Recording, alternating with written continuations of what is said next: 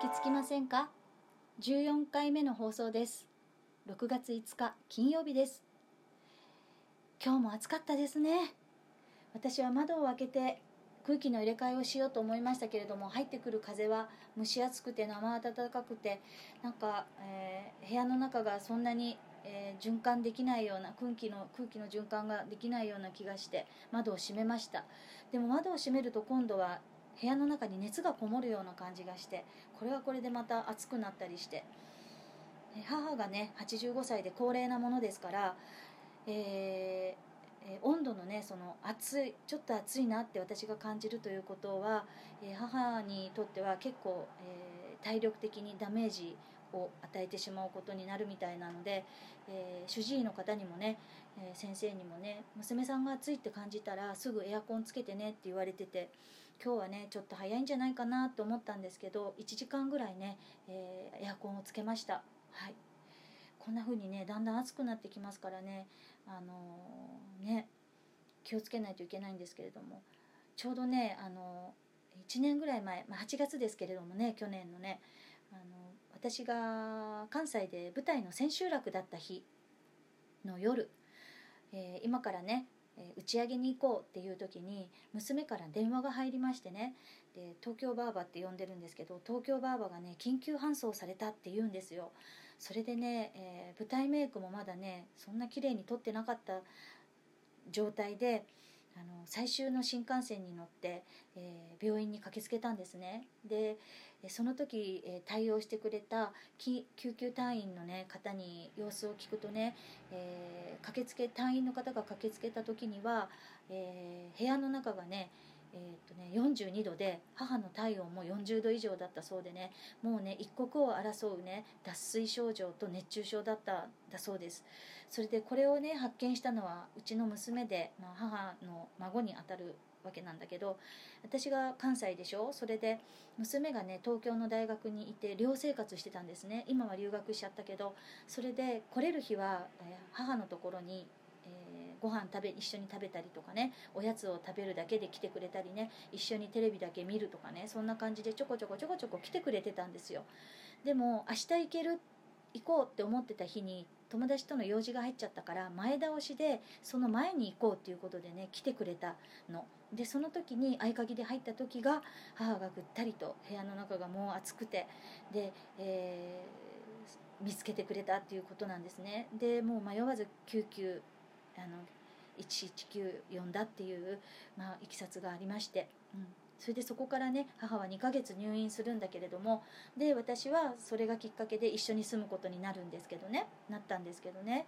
うん、こんな風にねやっぱりこうどんどん気温も上がってくるとね、えー、っと本当にね、まあ、私自身もね気をつけなきゃいけないんだけど、そう今日ね専門家の方がテレビで言ってたのはね、今年の夏はコロナと、えー、っと熱中症ですごくね自己管理が大変になるんですって。でマスクしてるから暑くなって熱がこもりやすいから、あのソーシャルディスタンスを守ってね、えー、っとマスクをちょっと外してこもっている熱をねこう逃がしてね、あの空気の入れ替えを自分自身でしたりとか、えー、っと今ぐらいの時期から暑さに慣れていくようなあの運動をしてね、えー、熱に強く な, なっていくこととかねしておいてくださいみたいなことをね専門家の方がね言ってましたよ。私もね気をつけてあの行こうと思いますけれどもね、うん、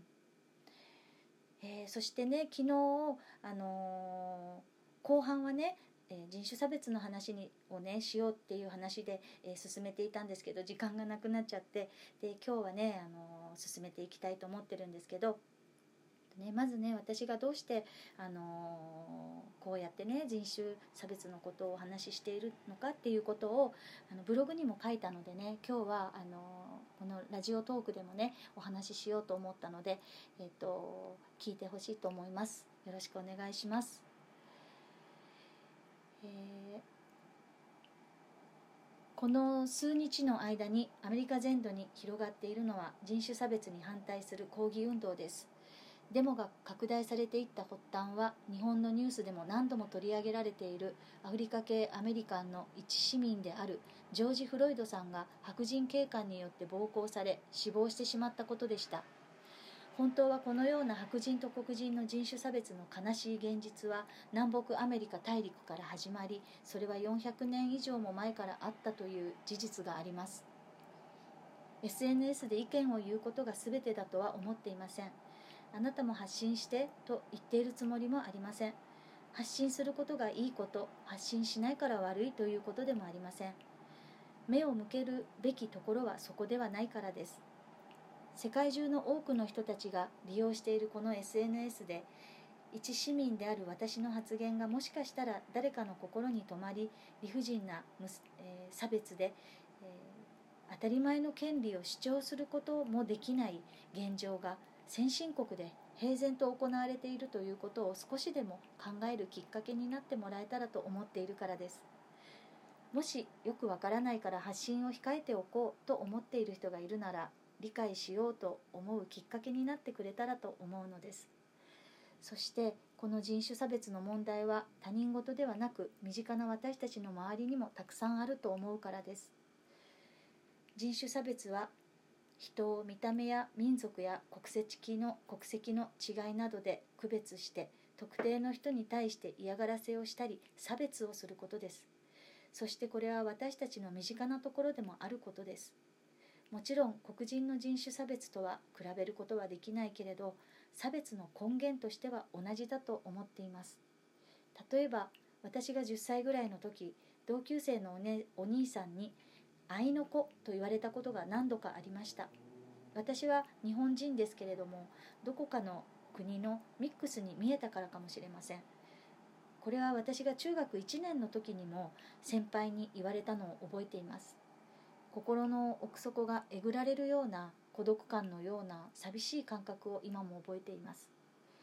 また、中学いちねんの時ににしゅうかん、アメリカのフィラデルフィアの学生寮に滞在した私は、コインランドリーでイエローモンキーと同じ洗濯機は使いたくないと言われたこともありました。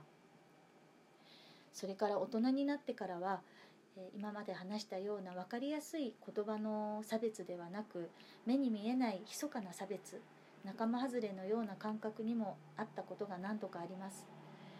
それはもしかすると声や話し方、見た目、考え方の違い、あるいは恨み、妬み、とにかく気に入らないというような理由からなのかは分かりませんが、一緒にいても孤独感を感じてしまう体験があります。気のせいとか、きっと違うとか、前向きに考えてみても、相手の話し方や接し方から孤独感を感じてしまうことがありました。このような簡単に仲間外れ的な見えない差別をする人は悲しいけれど社会にはいます。人間なら誰でも持っているものなのでしょうか。でもこれは無意識でも悪気がなくても人種差別と同じことだと思います。そして恐ろしいのは、差別はいけないことだと分かっているのに、たくさんの人が集まり、集まる集合体になると不思議なもので差別意識が強まり、人を傷つけやすくなってしまうことです。一人一人はとてもいい人なのに。こんなふうに差別意識が生まれないために、人として何が、何ができることなのかと考えると、知るということが大切なんじゃないかなと思うんです。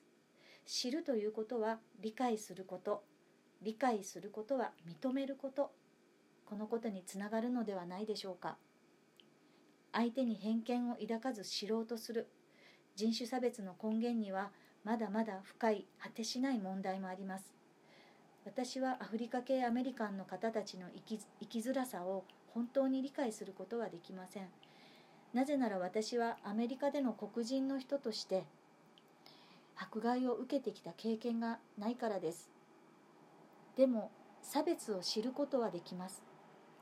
国の違いも肌の色の違いも、老若男女、地位のある人、強い人、弱い人、バックグラウンドがある人、ない人、すべての人の一人一人の豊かな個性と、当たり前のことを主張できる権利がもっともっと尊重される世界になり、差別意識を受けて、孤独を感じる人が一人でも増えないことを願っています。世界中のたくさんの有名な方、日本では私が知っているのは渡辺直美さん、青山テルマさん、長谷川淳さん、そして無名の人も今立ち上がって当たり前の人権を尊重することに、この エスエヌエス のツールを使い力を注ぐ動きが起きています。これによって今回、ジョージさんに暴行を加えて、加えて殺害した白人警官は、えー、早々に殺人罪で逮捕されました。